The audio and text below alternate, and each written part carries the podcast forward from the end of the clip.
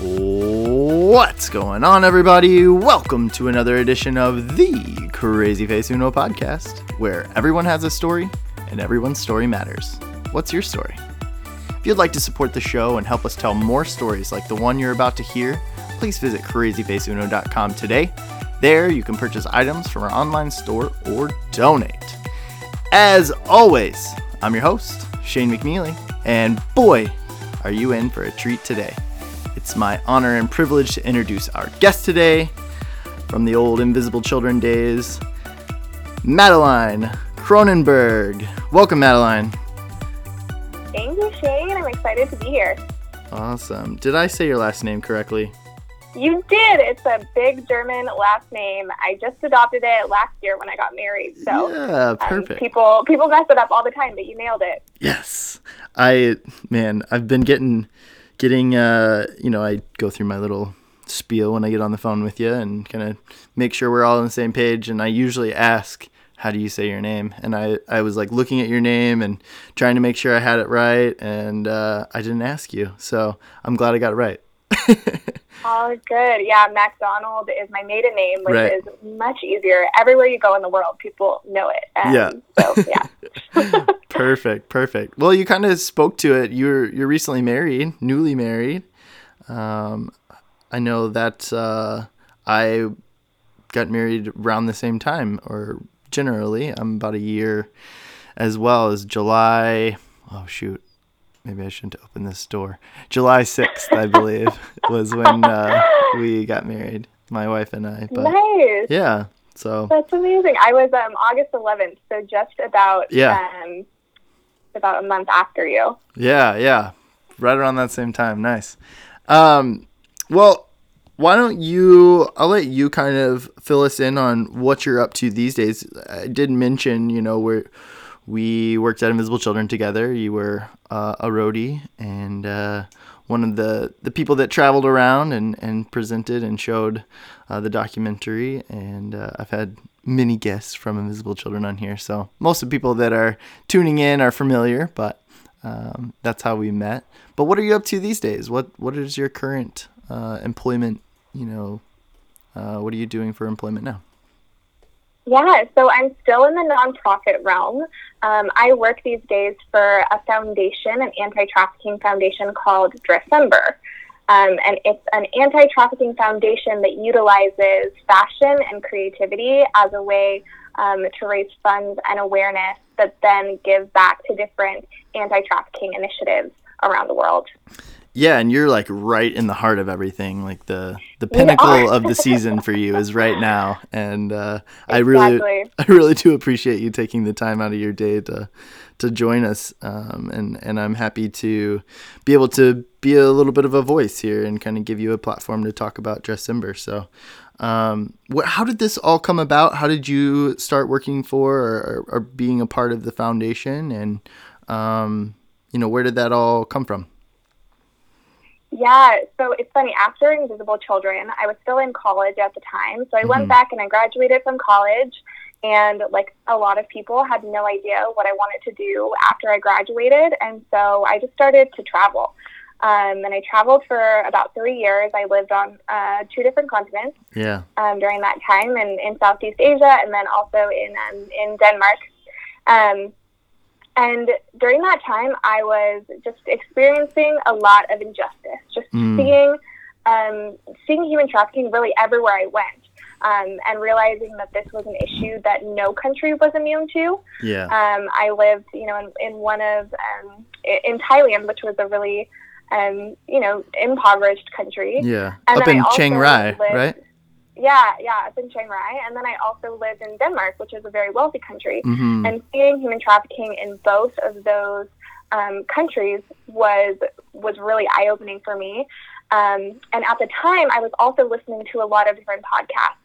And one of the podcasts that I was listening to um, is called Sounds Good with Branden Harvey. Um, and Blythe Hill, who is the founder of Dressember, was on the podcast, and she was talking about, um, you know, how she was using fashion as a way to get Yeah. involved in uh, the fight to end human trafficking, and talking about her style challenge, which is 31 days of either dresses or ties um, Mhm. as a conversation starter that then raises these funds. Um, and I thought that was so awesome. And Yeah. for someone who was still searching for how I could use my voice to really make a difference and, and exploring what I was really going to do for a career, um, it appealed to me. And it wasn't until a few months after hearing her podcast um, that um, Talitha from Invisible Children posted in the uh, alumni Facebook group and said, you know, Dressember is looking to hire their first hire, um, and it's a communications role. And um, for me, I'm someone who I love to write. I love to be creative. Um, Right. And it just seemed to be the, the perfect fit. So at the time, I was living in Denmark, and I was thinking, okay, how how am I going to make this work and apply for this position? Um, but just by pure fate, really, um, my boyfriend, now husband, uh, got a job in LA, Oh wow. um, and he's and he's from Germany, so it's not a very you know common thing. sure. Um, and so I was like, well, this role is in LA. Um, and yeah, I don't know what if it was fate or what it was, but um, applied for the position, um, got to LA, interviewed with Blythe, um, and was offered the job. And that was three years ago. That is so cool. What a fun like story to like lead into, you know, this part of your life. That's that's amazing. It's like it was like you said, fate. You keep you keep mentioning the word fate and it, it just seems like things came together at the right time and and the way it was supposed to. That's really cool. Exactly. Yeah. Um, yeah, and you mentioned Talitha. We've we've had Talitha on the podcast as well. So if you're listening and you haven't listened to Talitha's podcast, go check that one out. It's a it's a few episodes back, but it's another goodie. Um, Yeah, she's amazing. yeah, she is. She's fantastic, and she's the board chair, correct, for Dressember. She is. Yeah. Yeah. Yeah. Talitha's such a connector. Yeah, she is. Um, She's a she's a good one. Yeah, She's a good one to know. Yeah, absolutely. She is. You mentioned it travel and in your time. Well, actually, before I get into that, um, I want to. I feel like there's a word when we talk about, um, you know, human trafficking and, and just that that word in and of itself comes with so many different like connotations and like things that people think of. And could you help paint that picture for what these types of injustices, what these uh, sex trafficking and what trafficking in general kind of means to you, and, and like what I guess kind of define that and like help paint that picture of, of what we're really talking about? Yeah, yeah. Actually, I just posted on my Instagram today about this because I feel like when people hear the word human trafficking, Yeah. there's one thing that comes to their mind. Um, and there's many different forms of human trafficking. So one that we often hear about is sex trafficking, Yep. uh, which is someone who is forced to perform commercial sex acts. Um, and but there's also child soldier trafficking, which you and I know well with our time in Invisible Children. Um, people who are forced to fight um, in wars. Um, there's also forced labor trafficking, people who are forced to work in other sectors. Uh, there's debt bondage, people who um, are forced to pay back um, an impossible debt and therefore are exploited for their labor. Um, so it takes it takes many different forms, and the way that I think about it is it's basically exploiting someone um, for profit. Mm. So anytime that um, the the actual definition is whenever force, fraud, or coercion are present in a situation where somebody is being forced to do something against their will. Okay. Um, so so that really expands it. You know, it's not Yeah. just sex trafficking. It's not just this forced labor trafficking. Um, it can also be um, child marriage or forced marriage Hmm. um, is also included in that. So it, it equates to about 40 million people in the world today who are in um, human trafficking situations. Wow. Wow. That's incredible. Yeah. I, I feel like, you know, I, you hear the word, you know, human trafficking or trafficking or, you know, these things a lot. And it's just hard to understand. I, I think that some people have a different connotation. And so I really appreciate you kind of defining that and like allowing us to, to understand exactly what that word means and, and what this situation is that you guys are a part of and, and, and helping, you know, um, solve or eradicate, I guess, in, in some ways, or bring um, awareness to. I, I think it's just important to kind of understand exactly what that means. Yeah, yeah, totally. And there are so many um, myths surrounding it. There's a lot of misconceptions out there, Yeah. and that is the beauty of the 31 day style challenge is that we're able to break up this really heavy, complex, nuanced issue into 31 smaller, um, more digestible pieces, so that by the end of this month, people who are following us um, and reading what we're posting. They're able to get a really clear view of what human trafficking is and Yeah. how they're able to be a part of, of help, helping end it. That's awesome. And it- it's such a simple thing, you know? I mean, it doesn't take much to either even if you don't have a tie or a dress shirt, you know, or whatever, like or a, a dress, like there's so many ways that you can go about getting one, you know. There's there's thrift stores. There's there's different ways that are economically available for people. And it's just just such a simple way of bringing awareness to an issue that's important and that we need to talk more about and and help uh, in whatever way we can. I, I love I love the simplicity of it, and yet the how loud and and um, the way that it brings awareness to this this situation. hmm Yeah, and you you were talking about you know going to a thrift store, and um, part of what we do at Dressember is we raise awareness about ethical fashion because a Mm. lot of people don't realize that the fashion industry is a huge perpetrator Yeah. of forced labor and human rights abuses. Mm. and um, and so we have a, a dress collection that we make every year um, in partnership with a sewing center in Nepal that employs survivors of human trafficking. Oh, that's so Um, cool. And then and then we also encourage people like go to secondhand stores, go to thrift stores to get your dresses and your ties. Um, you know, don't shop at these fast fashion brands. These like major brands like you know Forever 21, which we've just seen gone bankrupt, and uh, Mm. really a huge reason why that is is because um, the world is starting to become aware of the people who are making our clothing. Yeah. Um, and so another aspect of our campaign is educating people on, you know, how your consumer dollar can be used for good um, and should be used to purchase products that were made um, with dignity. That's great. That's awesome. What are I mean for people that maybe maybe people didn't know uh, that you know the fashion industry has you know been a part of this um, this problem, I guess. And what what's that kind of look like? Could you paint that picture for us as well? Yeah, definitely. I mean, if you go to stores these days, you'll see that clothing is cheaper than it's ever been. I mean, you can find t-shirts in main department stores for $5, sweatshirts for $10, um, and the cost of these materials hasn't gone down Mm. and everything else has gotten more expensive. So when you start to think about that, you can start to realize, oh, there's something, somebody's paying this price so that these clothes can be so cheap. Yeah. Um, and the people who are paying that price is garment workers. Um, and there was just a few years back, there was a really, um, a really tough news story that came out. There was this garment center um, in Dhaka that fell. It was called Rana Plaza, and thousands of um, garment workers died.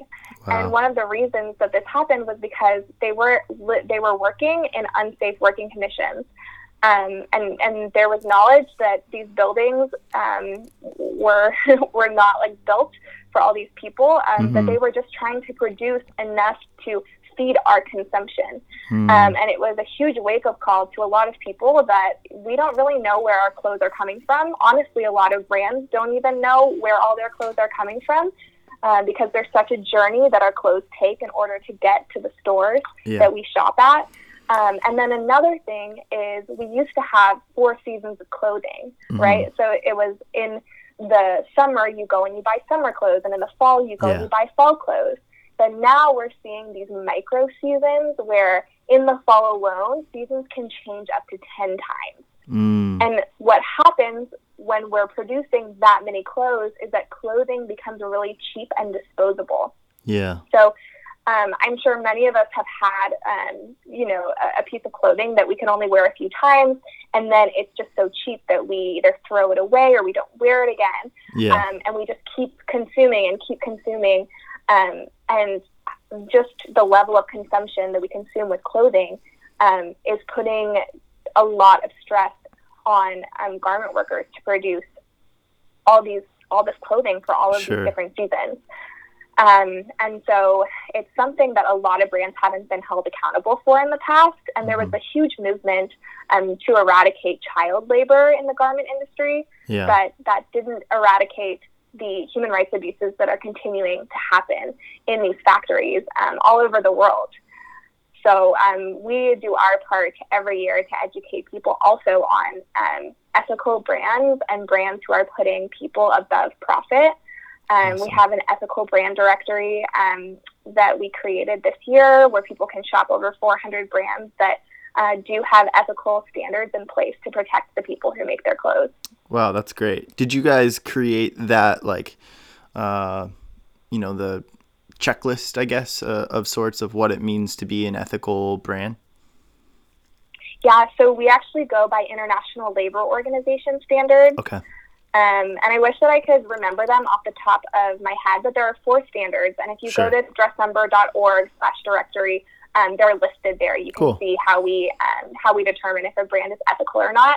Um, and a lot of brands are switching directions um, and going in that direction of you know kind of showing their ethics and sustainability because Yeah. more people are tuned into it, which is really cool. That's awesome. That's awesome. Is that is that the main um you know push in some ways is like I know there's it's a complex issue, right? Uh, There's there's so many like many things. There's just multifaceted. Um, are there issues with like you know it's the inhumane ways that people are forced into these different factories or these different working conditions, correct? So it's not so much that you know it's uh it's a job, it's just that they don't have another option. Is that more the case? Yeah, I mean, when we see people go into human trafficking situations, forced labor situations, um, it all has to do with vulnerability. Okay. Um, people who, who are desperate in desperate circumstances, um, and so they're easily manipulated. Um, and and we see that in countries where factories are, are some of the main jobs, people don't have um, a choice. Yeah. And so I feel like as a consumer, it's my responsibility to make sure that we're holding brands accountable, not to shut down these factories, but to Yeah. make sure that these factories are treating these workers right because they are vulnerable to abuse. They're vulnerable to um, to not receiving the pay that they deserve, um, and and they are human beings that are worthy Yeah. of dignity. And if I'm paying, you know, if I'm paying for a shirt that's ten dollars, um, they say that garment workers typically receive about one to three percent Mm, of that. Um, so thinking about how much it takes to make a garment yeah. and um, and how little they're receiving for each piece that they create, um, we have to do better. Um, and I think that with Dressember, that wasn't on our radar in the very beginning when Blythe started this. She wasn't thinking about how clothing was a part of human trafficking. Sure. Um, and when she when she found that disconnect, um, she started to think like, okay, this is it's kind of hypocritical if we're telling people, hey, wear wear all these dresses Yeah. and all these ties Yeah. for this one month when the clothing could have been made by people who are in human trafficking situations. So it has become kind of an arm of Dressember Yeah. um, that we that we are able to educate and bring awareness about.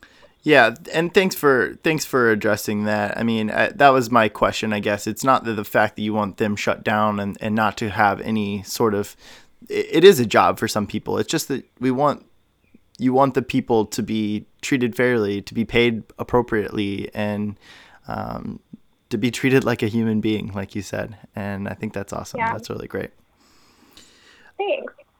so as we kind of shift gears here, I I wrote down and you kind of touched on it with um, you know your ability to travel quite a bit, and that was one of the things that I remember seeing you know pictures on, on social media, some of your different travels and the places you got to see and the places you got to go.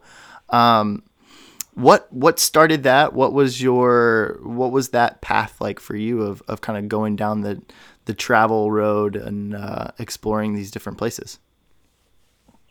Yeah, after Invisible Children, um, obviously that was a, a really transformative experience for me. I got to travel Yeah. around the United States with with Boney, who was my Ugandan teammate, and uh, we formed a really strong friendship. And he invited Yeah. me to go visit him in Uganda.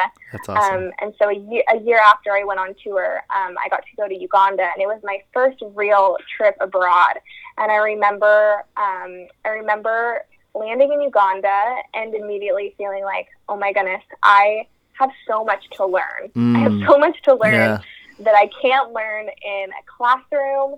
Um, that I, I just need to go out and explore. And I was able to spend a month in Uganda and Rwanda, and it was just life changing. Honestly, I learned so much from that trip um, Mhm. just by observing different cultures and seeing Yeah. how different people do life.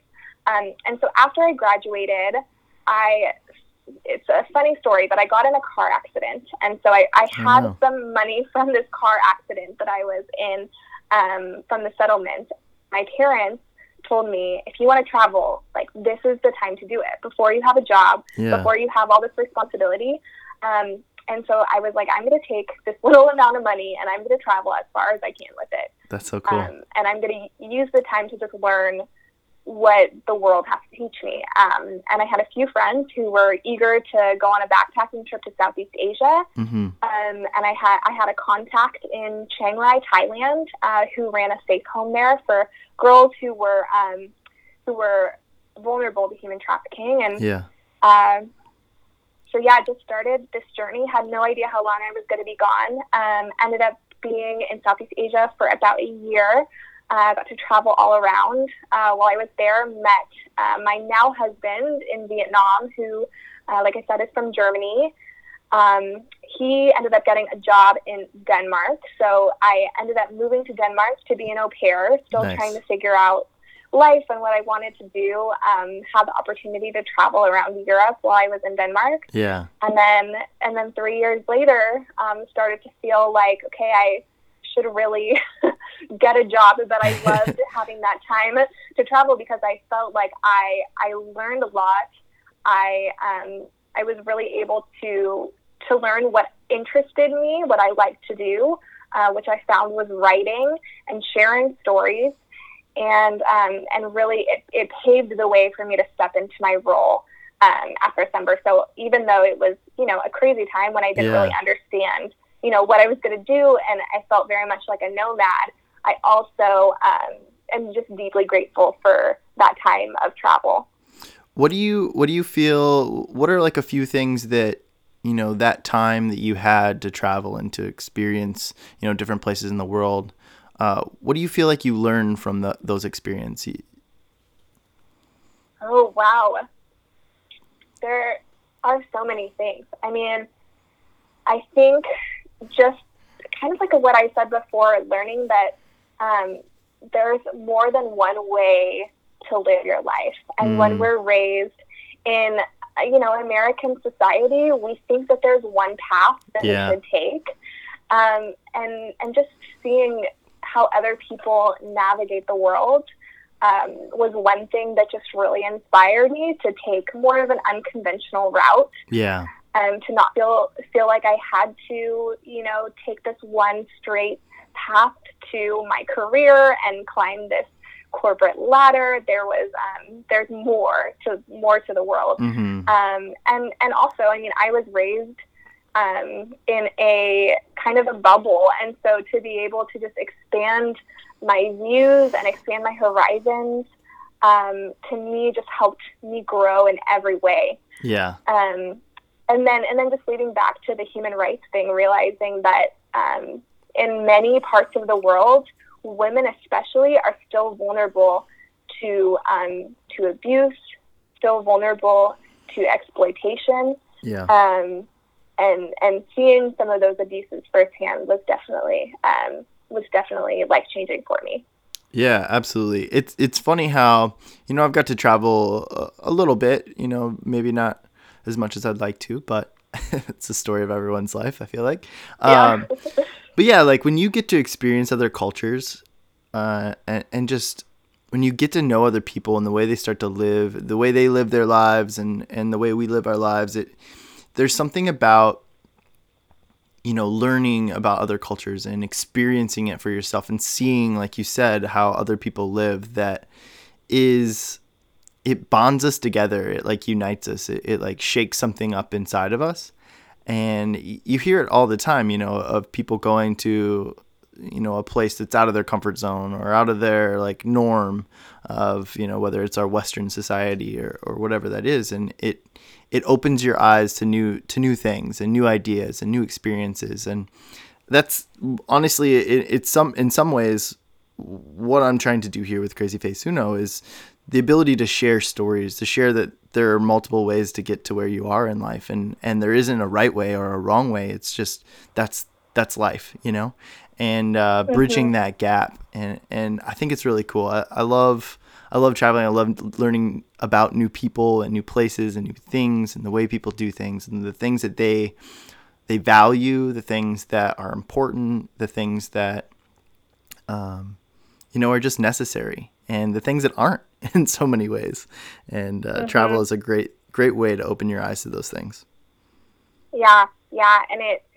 I think really what um, what you find when you travel is um, how privileged you are, mm-hmm. um, which can be unsettling when you yeah. realize, oh, a lot of people didn't have the upbringing that I had, and it was strictly because of, of where they were born, right. and um, and kind of grip like trying to um, figure out what to do with your privilege. Yeah. Um, is is really what I see a lot of people take away when they travel. Yeah, it's my it, it really is mind boggling when you start to think about it through that lens that mm-hmm. I have the privileges, I have the life that I'm living right now because I am I I the luck of the draw. You know, I was born where mm-hmm. I was mm-hmm. born in the family that I was born into, and, and, under these circumstances, and that's why I have what I have. And um, yeah, it, it, it can shake you up, and I think it should. You know, and, and to kind of reflect and to think about how you live your life and the way that you the way that you do live your life, and uh, you know, we, we should we should be intentional about that and, and intentional about the ways that we interact with the world and just like you're doing with Dressember and, and thinking about the way, you know, we buy products and consume, you know, things and, um, and how it affects other people. Mm, yeah. What are there any memories or, or, or, thoughts or things that come to mind when you think back on that time that you were able to travel and explore? Anything that sticks out? Oh man.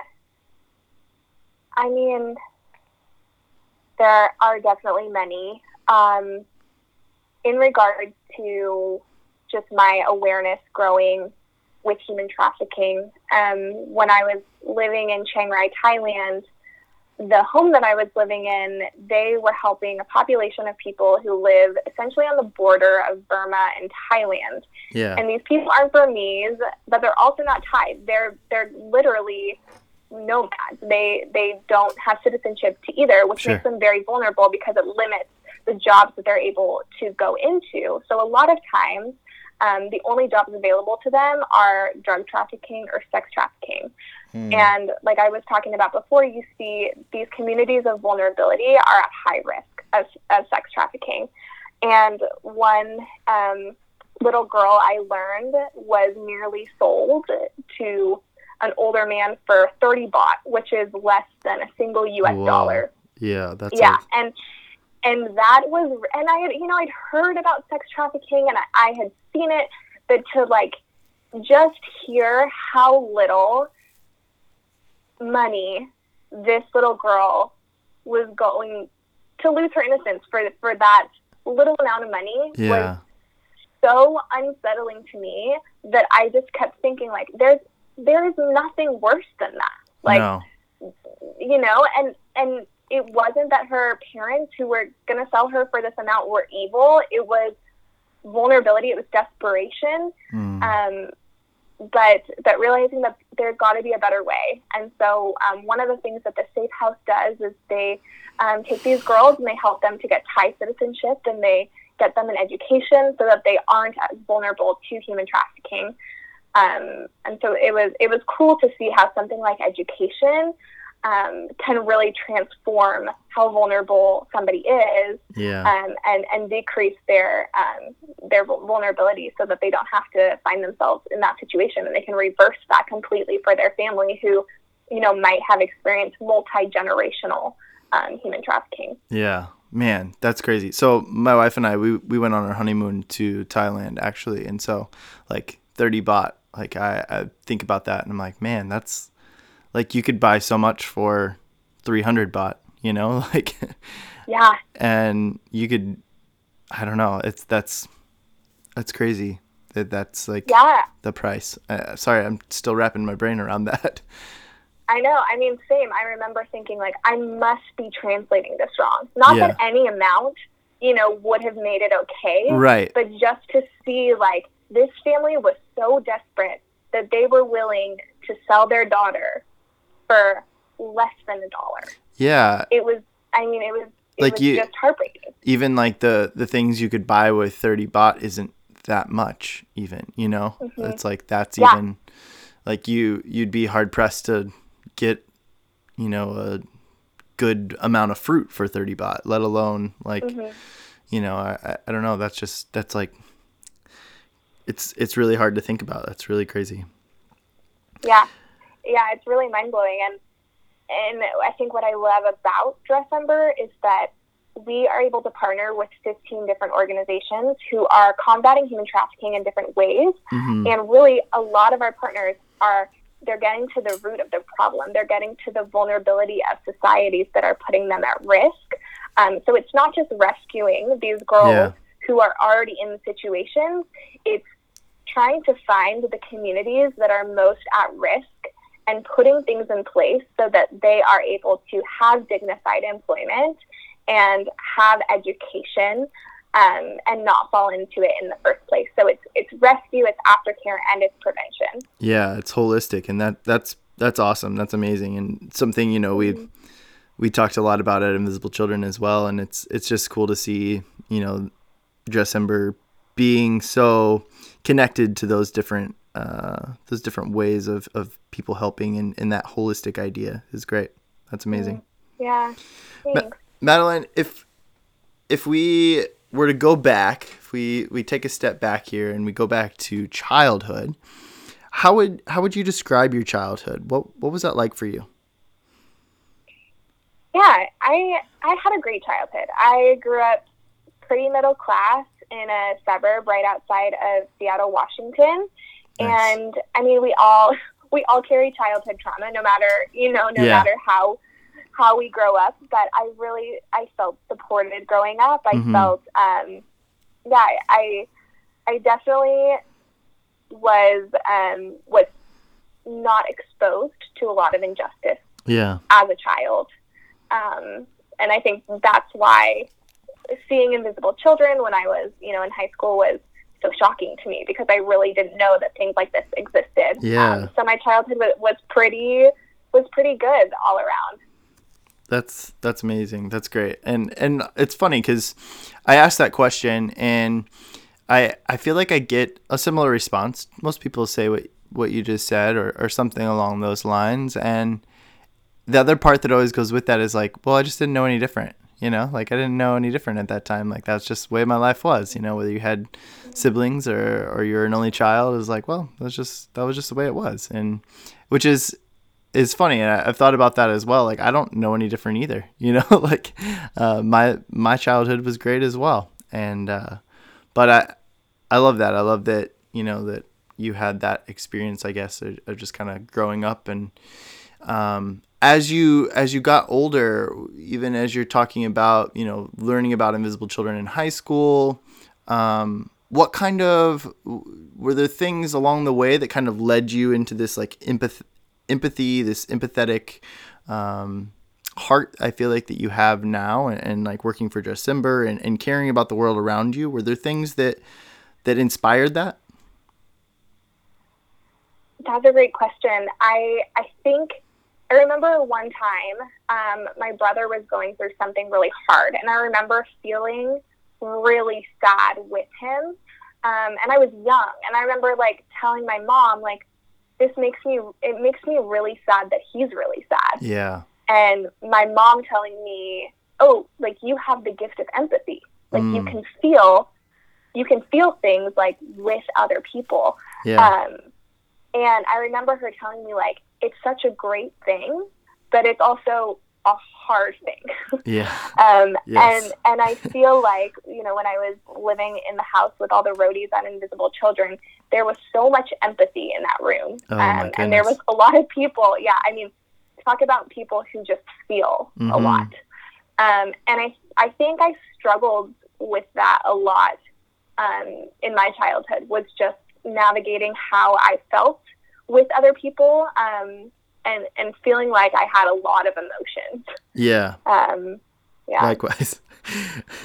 yeah, Yeah. likewise. I feel like I've I've started to explore that as I've gotten a little older as well of like almost a sense of like what what's the appropriate like it, it's understanding empathy and and empathizing with people but then knowing what to do with that feeling, you know? hmm Exactly, exactly. Because a lot of times you carry the emotions of other people with you. Yeah. And if you don't know how to um, navigate it and you don't have other outlets, it can um, it can be really tough to know what to do with it. Yeah, absolutely. Absolutely. What were what were some of your interests growing up when you were a child?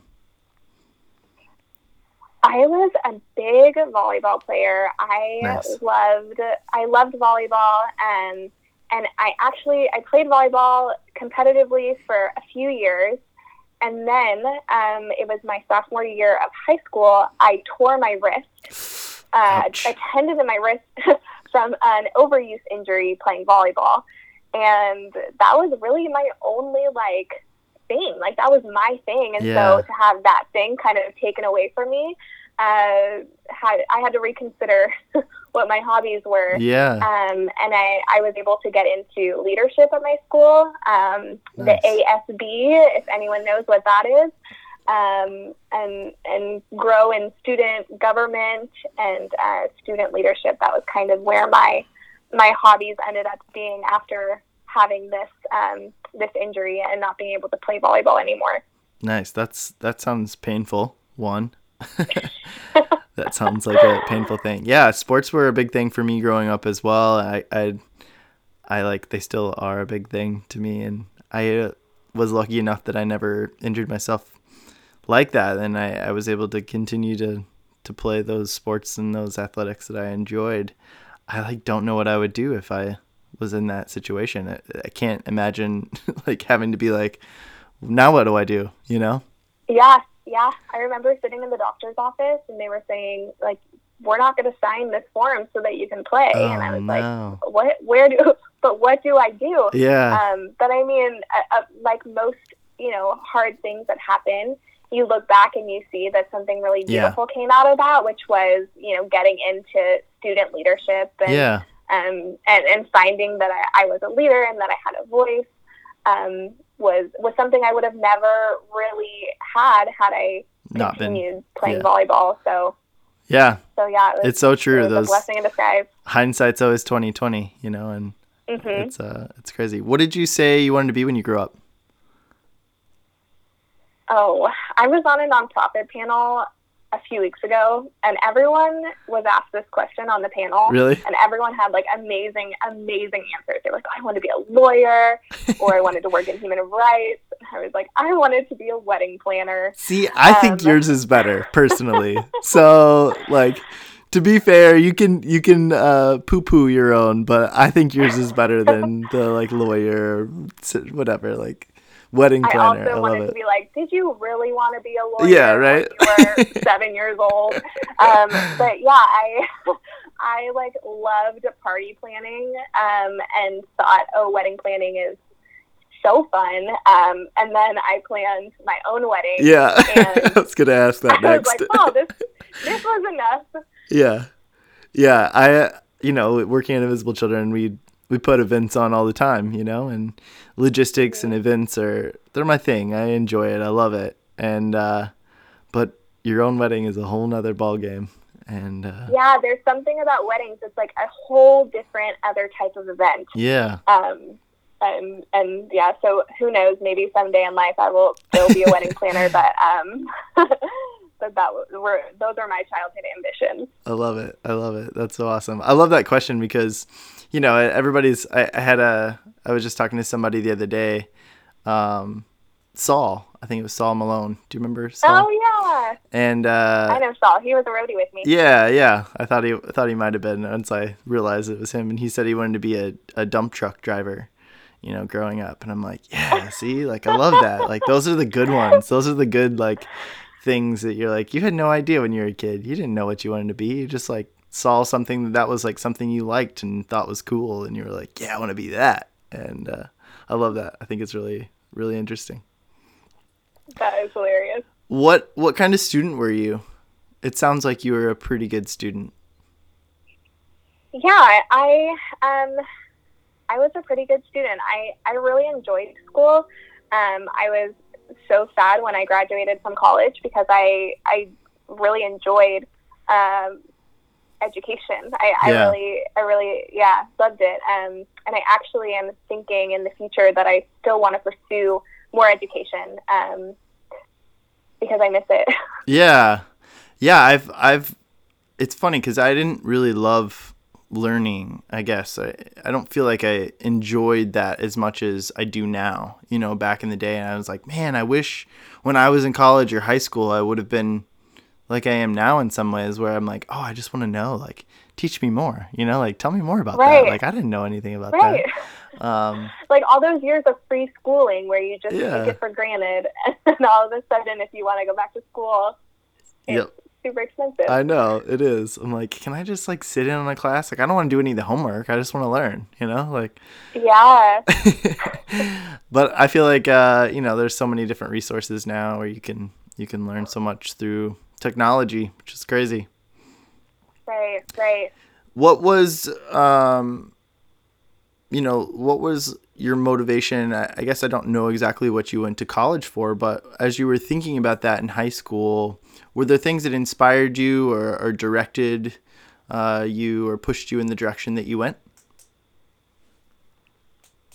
yeah i changed my major so many times in college um, and i really think that a lot of things changed when i went on the road with invisible children Yeah. because i was a sophomore i was a sophomore at the time i was thinking about going into education um, and then you know Kony 2012 was a really intense season and Good Um, verbiage. I like I- that. Intense is a great way to Um, describe that. yeah. and I, afterwards, I was really trying to figure out um, what would be helpful. Like, how could I help the world? And I went into psychology thinking counseling was going to be my thing. yeah. Um, and actually, my first real job out of college um, was I, I was a like a, a rehab counselor for um, for young teenage drug addicts who had just come out of the juvenile system. Wow. Um, and I was only there for two months before I realized that counseling was not for me. Yeah. and it was it was just kind of like um I was essentially like a residential assistant, Mhm. not an actual counselor, but was playing the role of a counselor, and it, it showed me that that wasn't the avenue that I wanted to go down, Yeah. um, which was also really helpful because it Sure. showed me more what I did want to do. Um, so yeah, my college was really just exploring a lot of, of different options and trying to figure out like what I could do to help the world and Yeah. hitting dead ends as we do. What did what did you go into college? What was your major going into college? I thought education, Education. was, was Okay. where I wanted to be. Yeah. Yeah. Yeah. And then that's when you switched. Yeah, I was interested in counseling as well. I switched. I was a nursing major going into college. Uh, so I spent my first year Ooh, oh, a interesting. Yeah nursing major and some of the gen eds, but I didn't get into the nursing program, and I uh, was gonna be set back a year if I wanted to, to do that. So I was like, nah, I'm good. And I I like reached the six month like the first semester into the first semester. I remember being on the phone with my mom and being like, I don't think this is what I want to do, but I don't know what that is or if that's you know I just don't feel like I'm in the right spot. So until I have you know some confirmation on that, I'm I guess I'll just stick this out. And then I got to the end of the first year, and it was like, yeah, you're not going to get in the nursing program. I was like, okay, well, there's my confirmation. And uh, yeah, I, I was interested in counseling as well, which is interesting, and I never pursued that, but um, yeah, I, I uh, that was an interest of mine when I went into I went for youth ministry, adolescent studies, and youth ministry was my major, and uh, I was thinking about going the psychology route, or I could go. I went to a small, you know, liberal liberal arts Christian college, and uh, I was like, well, I want to learn more about Christianity and and my you know and faith and whatever. So we'll go that direction, and the rest is history. I don't have anything to do with that anymore. So it's uh it's a a degree that I get to hold on to and say like, look at me, I have a degree. yeah, to, I mean, a degree is a degree. And, Yeah. Yeah. What school did you go to? uh, Bethel College. It's now Bethel University in, in Indiana, northern Indiana. Oh yeah, very Yeah. cool. I went to a small private Christian liberal arts as well. Okay, what was yours called? So it was called Lee University Okay. in uh, Cleveland, Tennessee, so East Tennessee. Okay.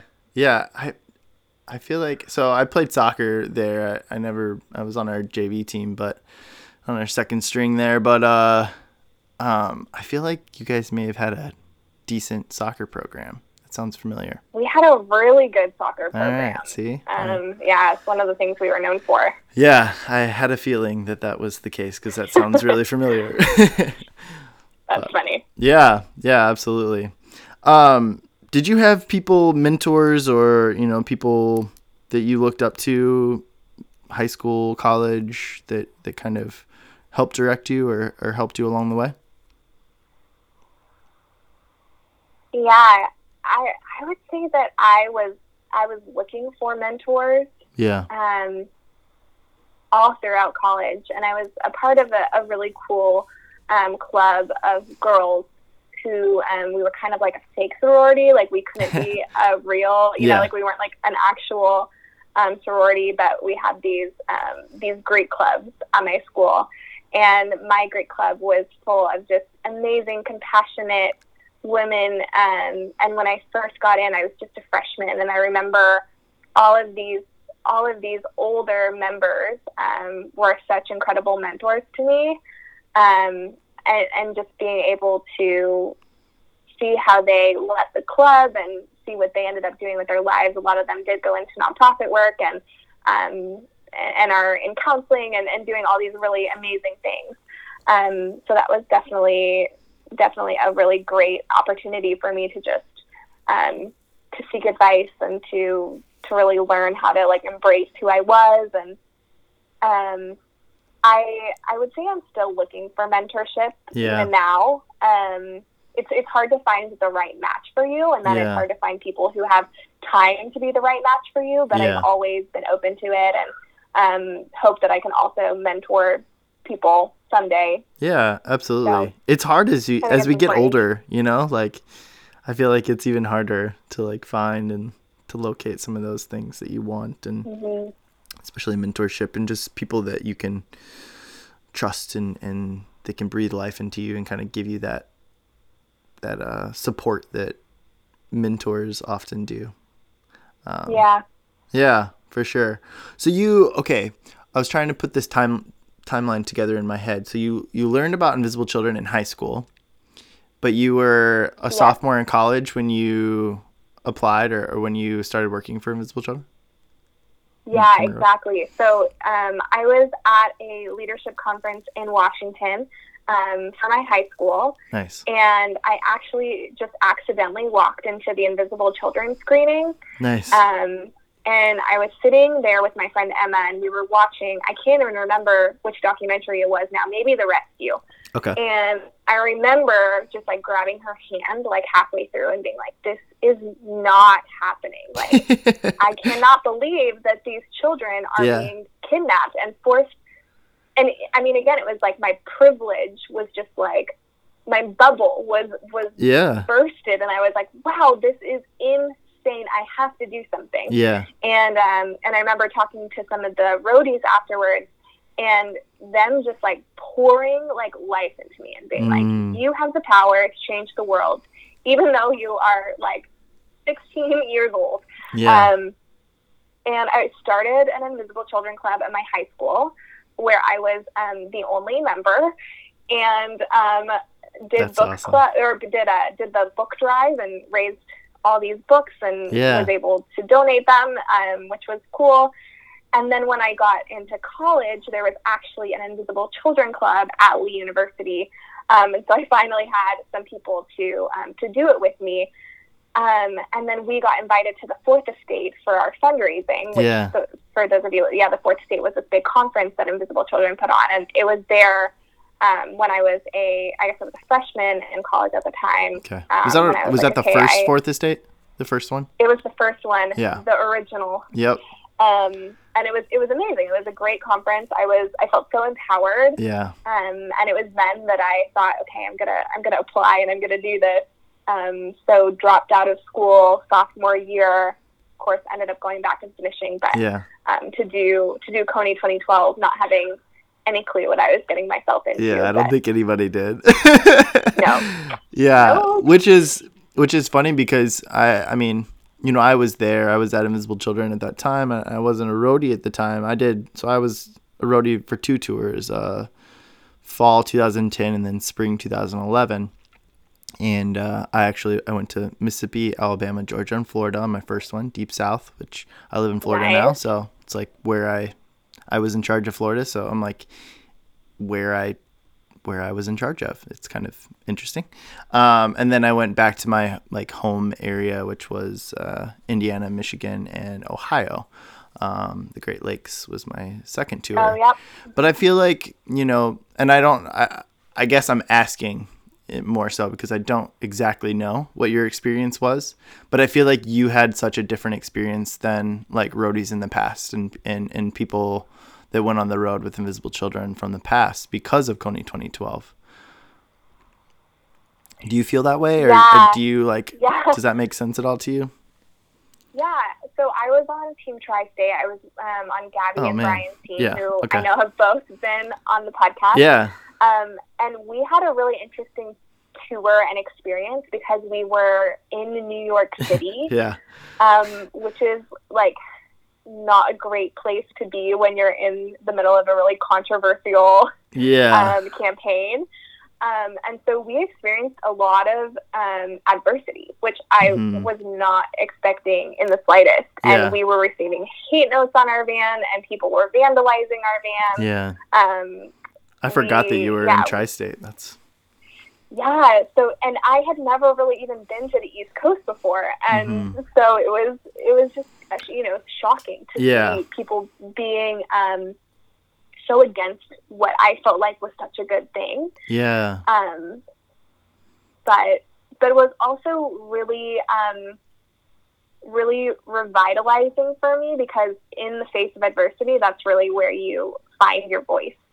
And so um, I felt like I was really able to overcome in that tour, and um, I was really proud of our whole roadie group because we were Yeah. one of I think the only roadie groups where nobody went home. Mm. Um, Yeah, I think we you all were. Yeah. stayed throughout. Yeah, we stayed throughout the entire tour and, and getting to come back and unite with everyone after a really you know tough time on the road, and realizing like we all made it. Yeah. And um, you know there was so much impact that Kony 2012 had, even though you know it was overshadowed by a lot of different things. Seeing the programs that we were able to um, to help fund was was really um, incredible and made it you know all worth it. Yeah. Yeah, totally. Yeah, it's it's insane. That that time of my time of Invincible Children, that like that part of the the whole process of that story is just mind-boggling. I don't know if I've ever really fully unpacked all of that. It's so so interesting to think about and um, just how much of a blur sometimes it is. You know, I, I, there's just like little Yeah. like bits and pieces that I remember, and um, I just it was such a hard time and difficult time. But yeah, it we all came together and we all pushed through, and to be face to face with people that just don't understand like what you're doing, you know, to go from one minute being so loved and cherished and everybody wanting to be a part and you know, I mean for the most part it was just like everybody loved invisible children to then being this Mhm. like this Evil. Yeah, just we the evil. the backlash of like really like you turned on us that fast like but and, and then to have and i think you get this because it's something that we believed in so strongly you know and and really still do. I mean nothing's really changed in my belief. It's only strengthened since that experience to be completely honest. I but i i just it was so jarring. It was so it was it was trauma in so many different ways. I know that's a little dramatic maybe but i'd really truly believe that. It was something like being almost a identity crisis of you know like what you were doing there. You're like wait what? Like what do you mean? Like this is something i've poured my my blood sweat and tears into you know? And like Yeah. now now you're telling me i'm wrong and and i'm the worst thing that's ever you know like in the world? Like you just you just spit in my face you know? And uh yeah. it was really difficult. It was really hard. I don't know that i've ever really gotten over that i think i i still hold on to a little bit of that sometimes Yeah, I mean, I, I think we all do. It was it was a really intense season, and like it's funny that you say like it was like people were spitting in your face because I went to a middle school and a, a student came up and spit in my face, and oh I remember gosh I remember thinking like, what happened? Like how? Yeah, like how did this turn so Yeah. quickly? But I was also living with someone who had experienced the war firsthand yeah. and having to explain to like classrooms and churches that like this is a real issue that's going on and people would would bring up printed articles saying like this this is not a real issue. Like here's an article that says it's not. Yeah. When like the person next to me is someone who you know that was his childhood. Yeah. Um and so yeah it i i still face a little bit of fear with Dressember, just like one day it becoming too big to where we can't handle Yeah. it. Um, and yeah, I, I think we all do carry a little bit of that trauma with Yeah. us for sure. I just I feel Um, like my it's like it's like resentment. I don't know. It's it's like I'm sad. It like hurts my feeling. Like you even telling me that you got like spit on and like thinking about yeah your Ugandan teammates standing there and basically someone telling them that they're a liar that what they've gone through Mhm. doesn't matter and wasn't real and wasn't true. It's Mm-hmm. it like hurts, you know? Like Yeah, I think I've I've grown a little bit in compassion for people who um, deny that Mm. injustice exists. I mean, when you think about Holocaust deniers sure. and um, people, even just the other day, someone commented on our Instagram and they're like, you know, human trafficking sounds like a whole lot of bull. And I, I responded and I was like, yeah, I like know how you feel. Like it's so easy to just ignore it and believe that it doesn't exist Yeah. because that's easier than believing that there is something this evil Yeah. in the world. Um, and so, yeah, I, I don't think I really had that compassion at the time for those Mhm. people who were saying that, but I can see now that th- these issues are really heavy, and it makes sense that if people see an article that says, "Oh, it doesn't exist, don't worry about it," that they're going to be like, "Yeah, it, it doesn't exist. I want to Yeah. believe that it doesn't exist." Yeah.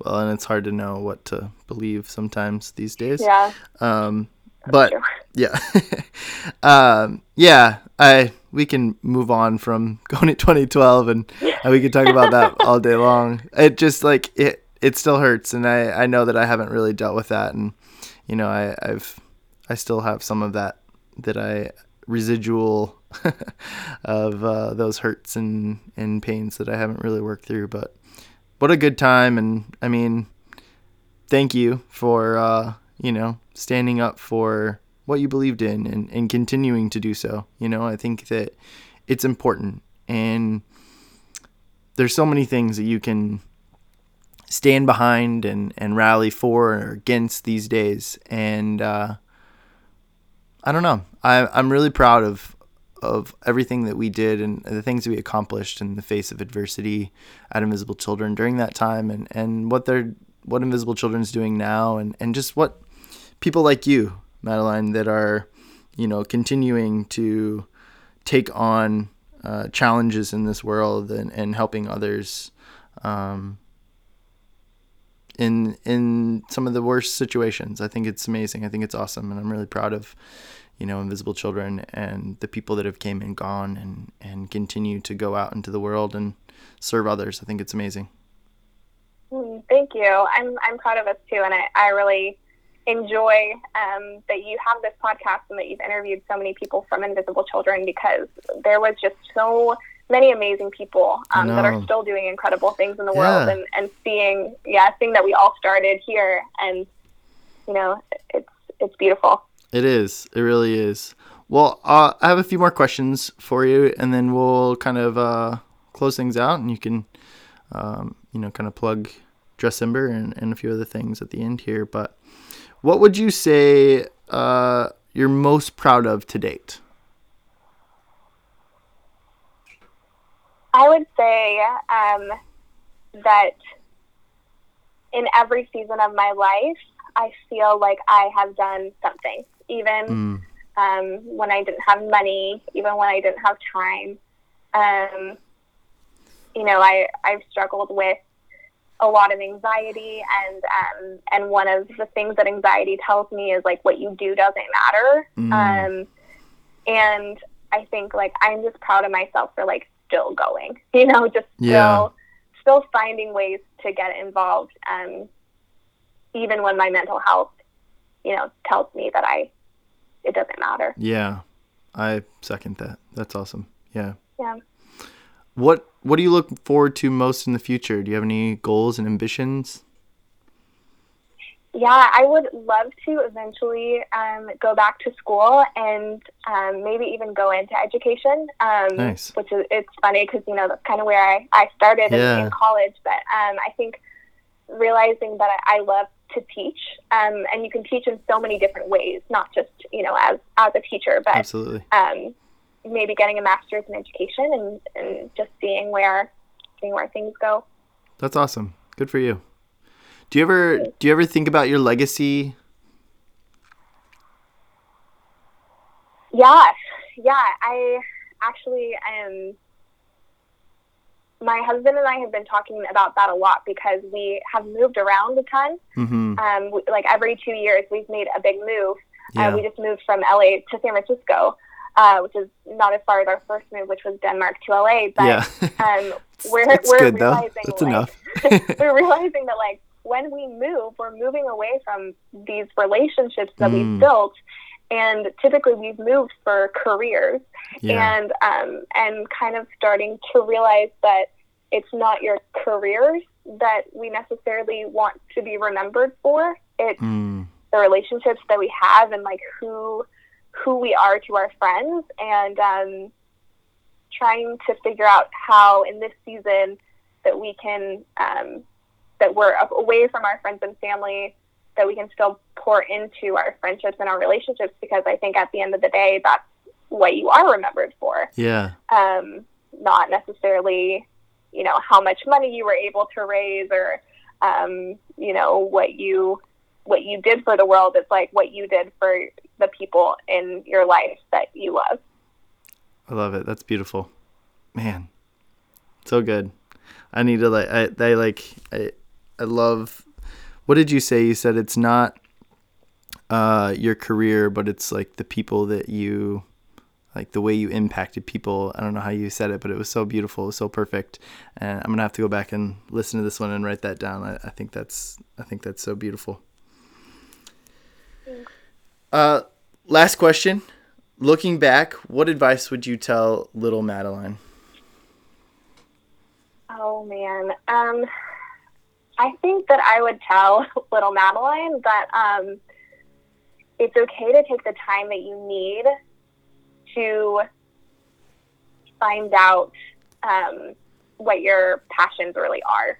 Mm. Um, because I think a lot of us we're we're so um, desperate to find like our calling and our thing um, that we're just like gr- like grasping for anything yeah. that can make us feel like we have purpose. And I don't think we give ourselves enough time. And um, I think that for me, really the catalyst in my life was, was traveling and was giving myself the time to explore my passion and my purpose. Mm-hmm. And I wish that I had known that when I was younger that it's okay to take that time Yeah. to figure that out. Good advice. Good advice. I love it. Madeline, thank you so much for coming on. How can people get involved with Dressember? It's not too late, everybody, if you're listening. Um, how how can people get involved with Dressember? Where can they they learn more about Dressember and, and follow what you guys are doing? Yeah, definitely. It's it's absolutely not too late. We have a lot of people. We actually have thousands of people who still make pages in the first and second week of December. Um, if you go to dressember.org, it's spelled just like uh, dress, um, and then at the end, ember, E M B E R, so D R E S S E M B E R dot org. Um, you'll see where you can create your free campaign page. From there, you're able to link up a Facebook fundraiser um, and fundraise with your community. We have shareables for you. Uh, we have daily statistics and daily readings where you can learn more about the issue of human trafficking. Um, or go to Dressember on Instagram, spelled just like dressember.org, um, D-R-E-S-S-E-M-B-E-R. Uh, we post a lot of really, um, really good content there. Um, you can learn a lot um, just on any of our social media channels. Perfect. Perfect. What uh go ahead is there anything you want to to leave us with and any advice anything you want to add to this conversation before we go? you know, I'm just really grateful for um, your platform to share stories, and and I agree with you that I think everyone's story has so much purpose. And Mm, um, if you're, you know, sometimes I remember listening to podcasts and thinking like, I wish I, you know, had a story to tell. And Yeah. um, I get that a lot. Recognizing, yeah, like we we literally all have a story, yeah. um, and we don't realize how much our stories can actually inspire other people. Yeah. Um, so don't wait for a podcast to tell your story. Absolutely. That's awesome. Yeah. Thank you so much for that. Yeah. Thank you, Madeline, Thank you. so much for coming on the show. I really appreciate it. I'm going to close this out now. All right. Bye. Bye. Thank you all so much for listening. Please visit us on Facebook and Instagram where you can like and comment on our post. If you want to go above and beyond, please share the Crazy Face Uno podcast with your friends and family or just random strangers on the street. We're welcome to everyone. Once again, please visit crazyfaceuno.com to purchase our merchandise and donate. Your contributions help us tell more stories like Madeline's and stories just like yours. And don't forget, go to dressember.org, follow Dressember on Instagram and Facebook, on all those social media sites. Thank you all so much for listening. We love you all. Peace!